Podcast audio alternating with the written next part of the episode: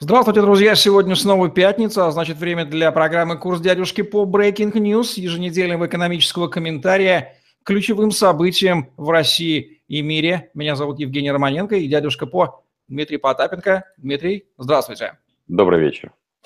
Россиянам предложат страховать жилье от чрезвычайных ситуаций, как всегда, способом интересным, включив страховые износы в квитанцию ЖКХ. Слово «обязательное», слава богу, не фигурирует. Дмитрий, почему здравую идею страхования имущества от рисков, о чем, в общем-то, способен позаботиться любой рачительный хозяин, нужно внедрять таким вот русским способом? Кто этот таинственный страховщик, который получит взносы? И вообще, страхование ли здесь дело? Каковы здесь истинные цели этой инициативы? Евгений, у нас есть аналогичный рынок, который уже прошел такой изуитский способ внедрения страхования. Это рынок автостраховки. Напомню, каким образом он внедрялся. Он внедрялся под лозунгом того, что, собственно говоря, у нас большое количество подстав, и вот именно поэтому должно быть обязательно ОСАГО. Почему-то потом подставы как-то случайно почти что исчезли, а рынок остался. И как мы знаем, как плачут наши страховщики, рынок якобы для них убыточный, но при этом суммы, которые они зарабатывают, они просто колоссальны. Здесь выгодоприобретатели абсолютно те же самые. Напомню, рынок практически очищен от так называемых независимых операторов страхования, и поэтому там остались около государственные или квазигосударственные компании. Поэтому достаточно логично, и как нам преподносят всегда, вот посмотрите, как у них там на загнивающем Западе, идея того, что должно быть добровольно и должно быть лежать как раз в сфере того, о чем мы очень много говорим в различных других темах, это вопрос ответственности гражданина, внедряется способом «а давайте мы его принудим». При этом, ну, соответственно, наши сограждане, собственно говоря, кстати, как и одна из таких историй, как граждан принуждают делать капитальный ремонт, то есть не заботиться и в случае выхода из строя из этого фонда что-то черпать или ремонтировать, а именно принуждают. Но вот, как практика показывает, принуждение не приводит к результатам того, что потом можно воспользоваться этим фондом, а приводит к тому, что можно обогащаться, используя эти фонды. Поэтому в данном случае у меня нет особых каких-то иллюзий на предмет того, чье, собственно говоря, здесь сало лежит. Сало из карманов наших сограждан перейдет в руки страховщиков, естественно, как я всегда говорю, квазигосударственных или государственных. Ну, слава богу, нет никакого здесь условного одного страховщика по аналогии с пенсионным фондом, хотя и там есть частные управляющие компании на этом рынке. Но вот идея же та же самая. Вроде благое дело, но нужно заставить вас, уважаемые граждане, заботиться о вашей пенсии, для этого переложить страховые взносы на работодателей, заботиться о вашем имуществе, за это заставив вас платить. Это, наверное, признание того факта, что наш гражданин в принципе не способен, как малое дитя, да, позаботиться о своей жизни. Евгений, это да из другой оперы. Это из оперы с того, что вот эта патерналистская психология осознанно, это один из элементов идеологии создания массы, не народа, не граждан. Один из кирпичиков, вроде, казалось бы, экономический. Мы вроде как бы всегда говорим о некой с вами экономики, но каждый раз мы отлавливаем вот эти щупальца, которые внедряются именно идеологически, что гражданин, ты недееспособен, я сейчас решу. Это и всегда преподносится некое государство. Вот у меня совсем недавно был спор на одном из радио, где присутствовал якобы государственник. Я хотел, правда, ему рассказать, что те методички, по которым он работает с точки зрения своего оппонирования, они присутствуют как раз из того самого Вашингтонского обкома, поэтому граждане, которые являются последователями этого государственника, должны знать, что, в общем, методология оппонирования и низведения, переход на персоналию, это как раз очень старые ЦРУшные разработки, поэтому, в общем-то, поп-гапон у вас уже есть, и поэтому вы должны понимать, куда вас ведут.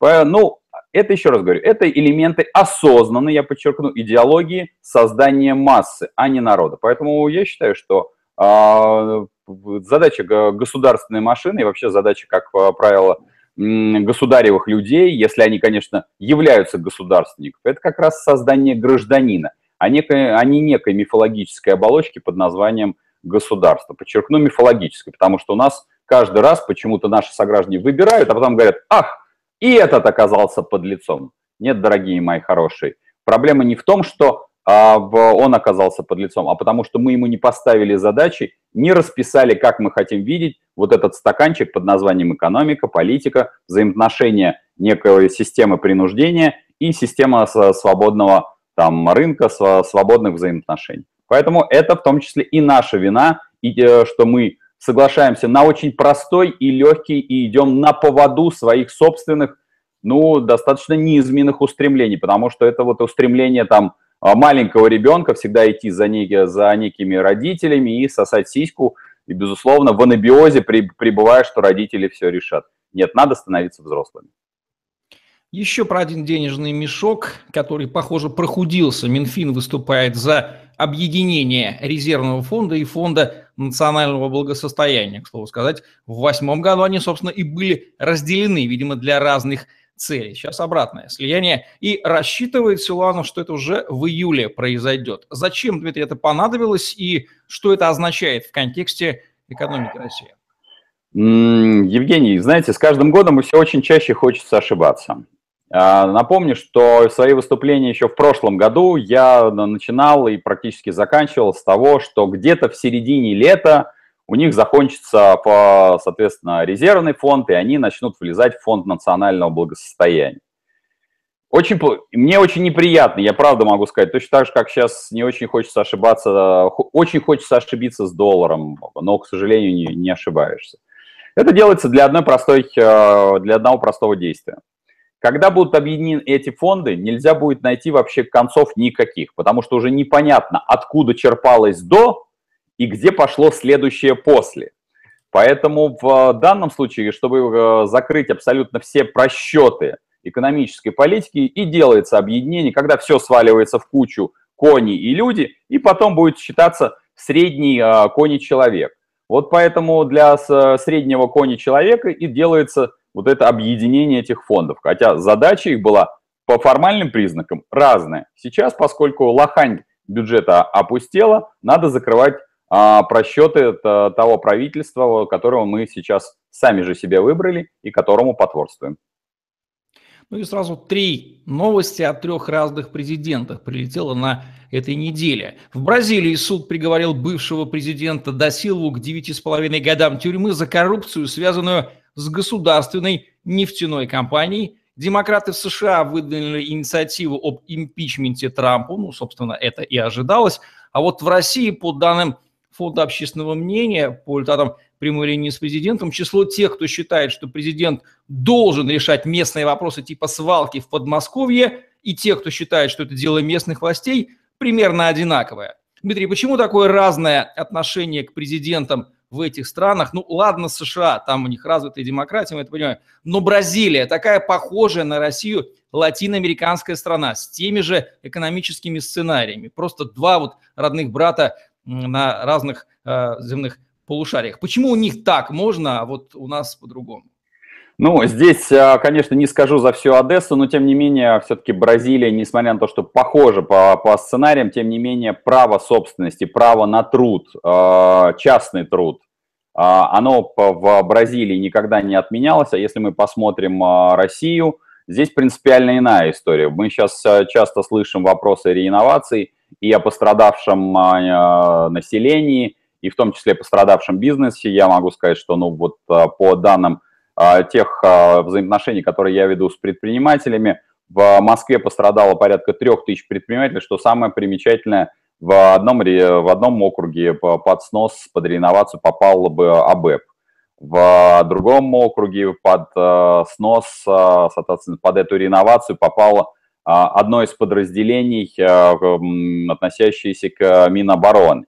И, в общем, они сейчас не знают, что делать, потому что, в общем, они вроде с одной стороны федералы, но региональные власти их, в общем, сейчас будут реинновировать. То есть там хитросплетение этого закона, оно настолько прекрасно и удивительно, что тем, что я занимаюсь, оно, ну, меня радует. То есть как наши законодатели будут разрешать эти споры, ну, понятно, что физиков они запрессуют, но как они будут разрешать федеральное имущество, соответственно, попавшее под реинновацию, как они туда его включили физически, это будет, ну, как говорится, набираем попкорна и садимся кушать его.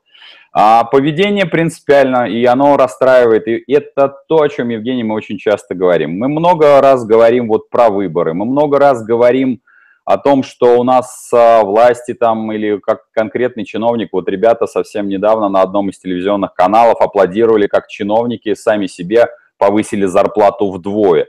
И ведущий очень правильно закончил этот эфир, он сказал, а ведь этих людей мы выбирали. Я вам приведу простой пример. Вот сегодня, сейчас мы регулярно жалуемся на мэра Москвы, да. Ну, я думаю, что практически жители многих городов, агломераций крупных жалуются на своих мэров. При этом никакой активности по, например, выдвижению муниципальных депутатов никто не проявляет. И более того, люди говорят, я либо вне политики, либо, ну, это мелкое дело, кто такой муниципальный депутат. А вот я хочу, чтобы в этом видео это прозвучало. Запомните, что именно муниципальные депутаты, включен такой законотворческий крючок, будут утверждать того, кого не выдвинут в мэры. И чем больше вы проведете так называемых, я поставлю в кавычки это слово, альтернативных муниципальных депутатов от других партий, а не от партии власти, тем больше шансов у вас на то, что вам не назначат, а вы именно сами, как граждане, поменяете этого мэра Москвы, напомню, это крупнейшая агломерация.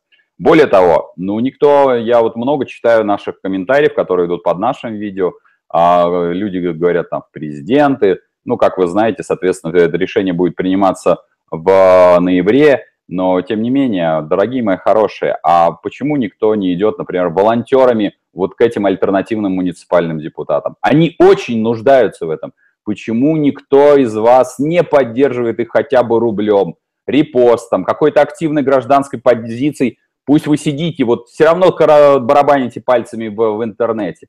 Вот это и есть пассивность. Мы всегда говорим, что все за нас решили. Я вам могу сказать, я как человек, прошедший жернова той избирательной кампании, в которой фактически моих пацанов, моих агитаторов били физически. Моей рекламы не было ни на одном плакате. Я, несмотря на то, что знаю, как делались вбросы, карусели, я могу сказать, четко вам объяснить, что все решает именно наша пассивная позиция.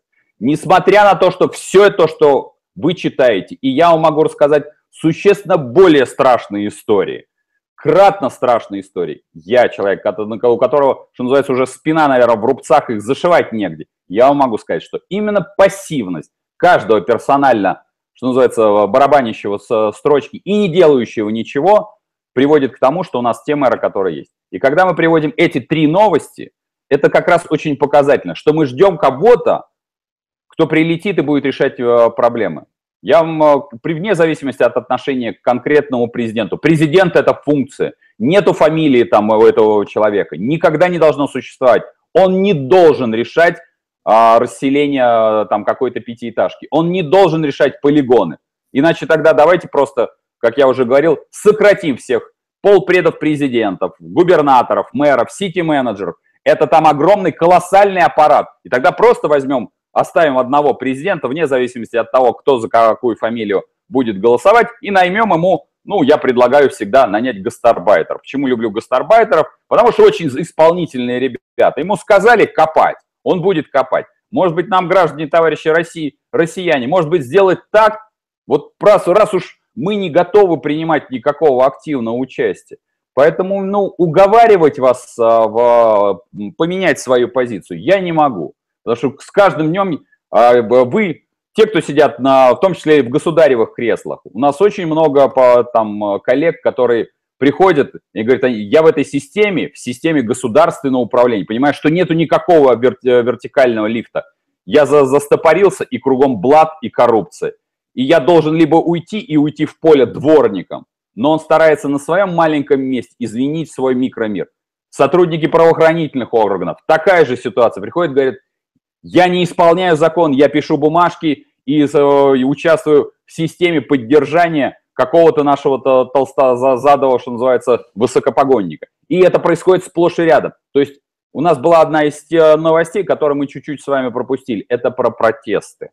Что количество протестов возросло. Так вот, я хочу по эту тему немножко поднять и развернуть. Протесты – это не на улицах. Протесты – это не те люди, которые бухтят в социальных сетях. Вы не представляете, какая высокая степень протестов находится в том эшелоне, который нам кажется и называется властью. Вот там степень протестов колоссальнейшая.